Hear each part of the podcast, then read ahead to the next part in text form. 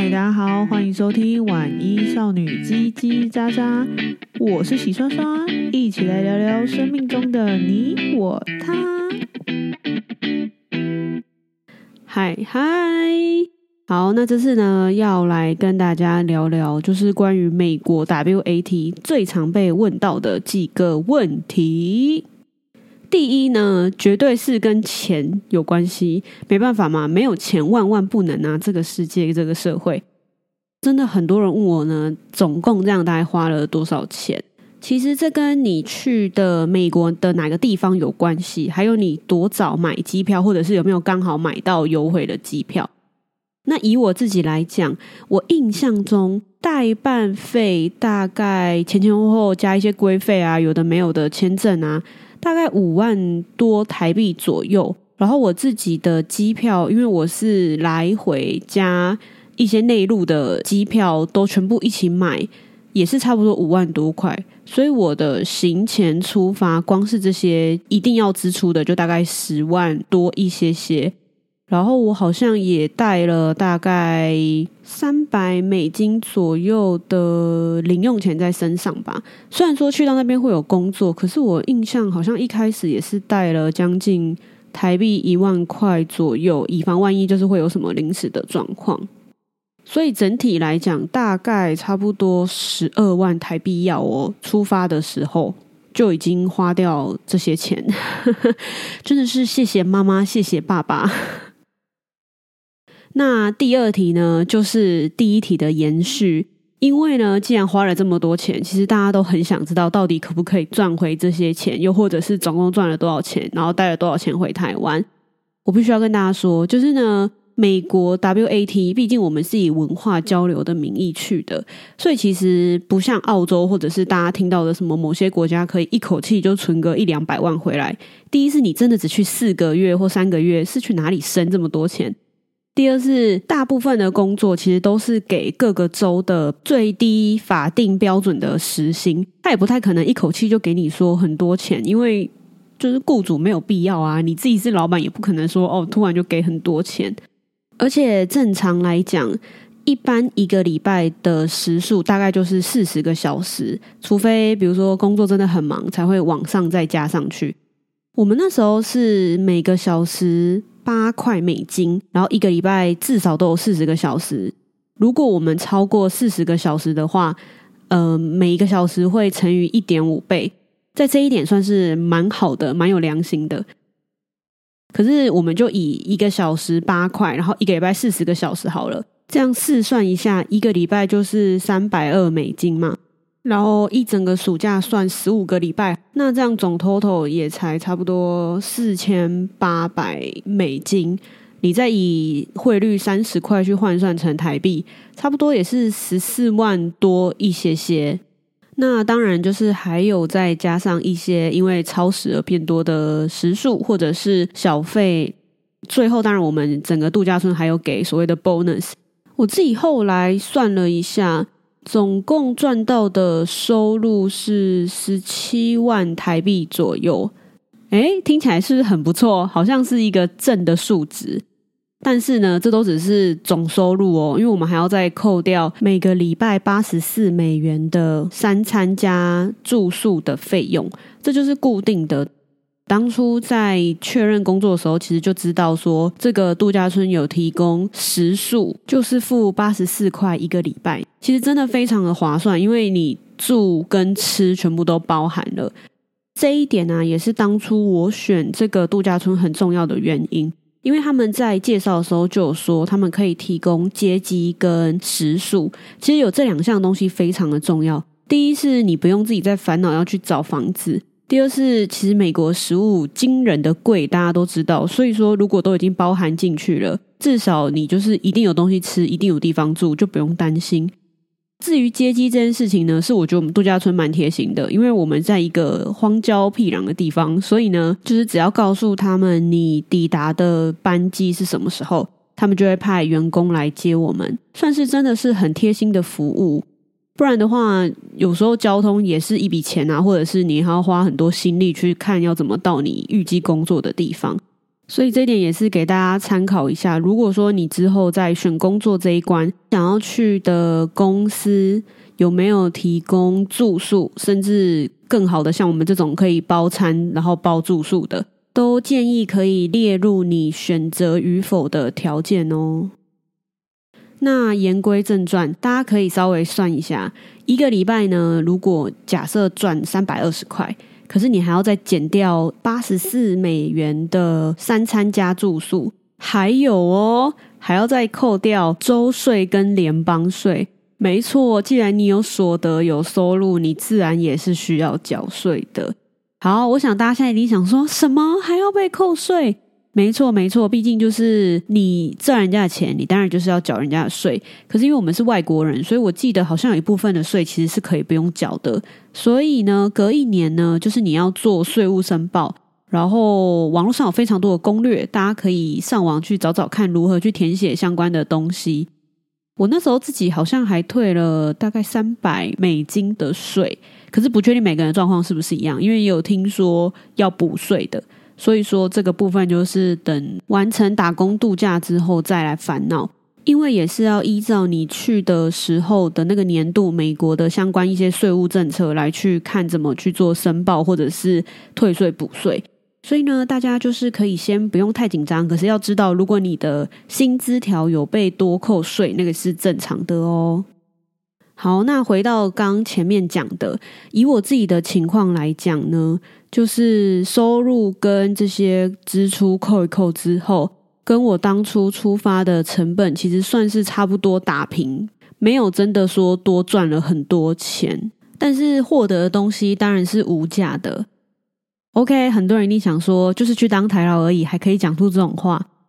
确实啦，如果从赚钱的面向来看，真的是你只是换个地方工作，然后又没有赚到很多钱。可是，如果你把它想成你去跟不同国家的人有机会接触，然后有机会逼自己讲英文的话，确实是一个蛮好的机会，也是一个很不错的体验。所以呢，大家真的千万不要抱持着说“哦，我要去赚很多钱”的心态。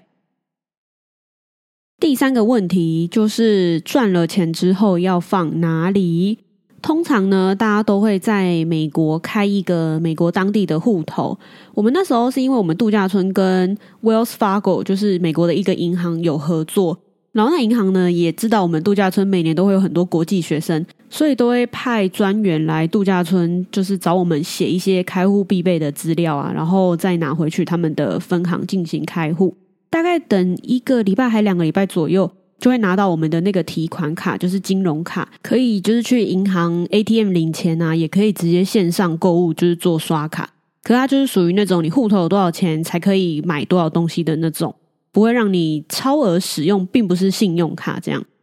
这边也来跟大家聊聊一下美国的发薪制度好了。我不确定其他的地方，但是以我们度假村来说，我们是每两个礼拜就会发一次薪水。然后发薪水的方式呢，是直接给支票，对，很酷诶，我人生第一次拿到支票是在美国。那大家一定想说，拿到支票之后怎么办？要怎么把它存进银行？尤其我们又在穷乡僻壤，这个时候呢，真的不得不称赞一下，像 Wells Fargo 的 App 就做得非常的好诶，它有一个可以拍照上传支票的功能，你就只要把你的支票正面跟反面拍照上去。过大概没几天吧，钱就会自动入你的账户余额了，超级方便的诶。另外啊，就是两周发一次薪水这件事情真的很棒，会让你有一种嗯，好像一直有在赚钱，钱一直有进来的感觉。像在台湾领月薪，就觉得嗯，好漫长哦，一个月过了才有一个月的薪水，就会觉得日子好难熬哦。第四个问题呢，也是很常被问的，就是呢，到底去了多久？先前呢，有跟大家聊到说，就是我为了要六月初就出发，所以我大概有提早了一个月左右就离开学校嘛。那后面到底什么时候回来的？我大概十月中才回学校，所以大约也是晚一个月左右回来。那这一次就有乖乖请假，因为系主任就说，嗯，不行，这次要请假。所以呢，我就是有算了一下，就是不要让那个请假的天数超过每个学期的三分之一吧，好像超过三分之一不知道就会怎样。我印象中有这件事情，所以我算了一下，大概还 OK，有在那个范围内，就乖乖的请假。那当然呢，其实我在出发前，我就大概知道我下一个学期要选什么课，不管是必修还是选修。所以其实我在出发前，我都已经先去跟老师打好招呼了，就说：“哎，就是就是，如同我要离开学校一样，就是去跟老师说我有参加这个计划，然后因为一些原因，所以我要晚一个月回来。大部分老师也是真的很支持啦，我真的是很感动诶。那后来回学校之后，其实我还是有带着一些小零食去给，不管是前一个学期让我提早走的老师，还是这个学期让我请假晚一个月回来的老师们。”就是谢谢他们这么支持我，这样，所以我前前后后总共去了四个月，一百二十天左右。第五个问题呢，真的就是每个人只要听到哦，你去过美国，一定会问的问题，就是英文不好能去吗？大部分的人一定会说可以，其实我也会觉得没有什么不行的。可是如果你是真的很害怕跟任何人讲英文，然后你对于英文这件事情真的没有自信的话，我觉得也是不用真的强迫自己一定要去做这样子的事情，因为会让你很痛苦。毕竟，如果你工作的地方没有真的有其他华人的话，你跟任何人讲话沟通一定都是英文，不管是哪个国家的人，你们大部分的共同语言绝对都是英文。然后，英文好或不好的定义呢，我只能说每个人不一样。因为其实沟通这件事情有各种方式。假如说你今天是一个很会画画的人，你真的不会讲英文，你可能也可以画画表达出你想要跟他讲什么，或者是你买东西，你还是可以画得出来，或者是任何的肢体语言，就像所有旅游书告诉你的，没有不行，确实真的没有不行。可是身在一个陌生的环境，其实要面对的压力是很多的，不一定是语言的压力，有时候是。生理上的压力，比如说你一开始要调时差，或者是你有一点水土不服，这都是会让你很辛苦的地方。那再加上语言，如果本身就让你很吃力的话，会让这一切都更辛苦。所以其实英文好不好呢？真的是其次，重要的是你有没有想要在其他国家生活，或者是想要去尝试看看的心态比较重要。因为如果你今天非常想要去做这件事情，语言真的不会成为你的阻碍，也不会成为你的困难。可是，如果你今天是被迫的，或者是你没有真的很有动机，只是可能因为朋友想去，你就跟着去，或者是看了很多人的 Facebook 或者是 Instagram 分分享的一些东西，而让你有这样子的想法的话，真的是建议要再讲自己为什么要去。不然，暑假在台湾吹冷气、滑手机，其实也是蛮开心的啊。第六个问题呢，就是。结束工作之后有没有去哪里玩？当然是有啊，毕竟是 work and travel，哎，travel 也是很重要的一环。那我跟我朋友就是我们各自不同的地方工作，然后我们最后结束之后呢，我们再飞到 LA 集合。我们总共玩了洛杉矶、拉斯维加斯跟旧金山三个地方，因为我们的时间其实蛮短的，大概只有十天左右。所以就没有办法再跑更多的地方，不然其实东岸西岸都想要玩。好啦，在一个部分也是没什么钱呐。还有就是，如果我们再不回台湾，真的就要被学校通缉了。所以也是在各种考量之下，我们就是选定了美国西岸，然后玩十天。去玩的地方都是非常标准的观光客行程。其实我自己反而没有很习惯呢，因为可能在乡村的地方生活久了。就是诶，还蛮单纯的，然后看到的几乎都是本地人居多，然后出来就是到大城市，反而看到很多观光客的时候，听到很多就是各种语言，就觉得哦，好像有点太繁荣了，突然有点不能适应的感觉。尤其像是那时候在旧金山机场准备要飞回台湾了，然后我们那时候是搭联合航空，然后那个地勤啊，直接就是看到我们是华人脸，就直接说，直接用中文哦，直接说你飞哪里？飞上海？飞香港？飞新加坡，然后我就说台湾，他就说哦，台湾排这条，我就傻眼呢，想说我现在在美国吗？怎么会直接跟我讲就是中文？但是也还好，地勤会讲中文，因为我那时候护照好像可能订票的时候多一个空格，还是多一个什么符号，所以导致那个票刷不出来。还好诶，这时候就觉得哦，这时候地勤会讲中文，真的是万分感激。好，那以上呢，就是跟大家分享一下我真的很常被问到的一些关于美国的问题。那我自己啊，其实是有一点小小的觉得，好像有点太晚去了，因为我是大三升大四的那一个暑假去的。如果有机会的话，我觉得大二升大三的那个暑假最刚好，因为那时候其实你可能对你自己未来要做的事情也还没有很确定，然后也不知道自己喜欢什么。那去一趟美国的话，我觉得你会有蛮多冲击的。首先是语言，因为你就算在台湾真的把英文读到很好，考了很高分，或是你学了很多东西，其实你到那边，你一些生活用语啊，或者是一些口说的部分，真的会体悟到，觉得自己还要再努力、再加强呢。所以，如果你是大二升大三那个暑假去的话，还有两年的时间可以痛定思痛的，好好的再精进自己。而且因为回来台湾还有两年才会毕业嘛，大部分的学制来讲的话，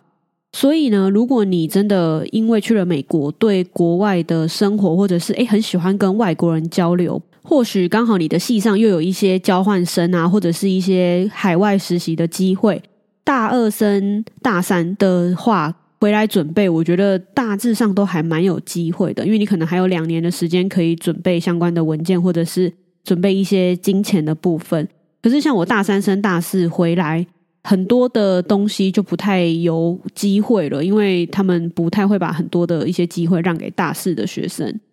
另外就是，如果你真的很喜欢美国，然后也想要再趁出社会前想要再好好玩一下的话，其实大四的暑假也是可以再去一次美国，会蛮刚好的。就是作为说，诶，要踏入社会前呢，想要再多看看，或者是多。体验一下不同的东西，就是等于你会有两次的机会，不然像大三升大四，一般真的很少会接着隔一年马上再去。那整体来讲呢，去美国 work and travel 这件事情，我个人是觉得算是很棒的决定诶，在我生命中，虽然也没有真的活了很久。好的，那美国 work and travel 全系列就在这边告一个段落啦。今天就先这样喽，拜拜。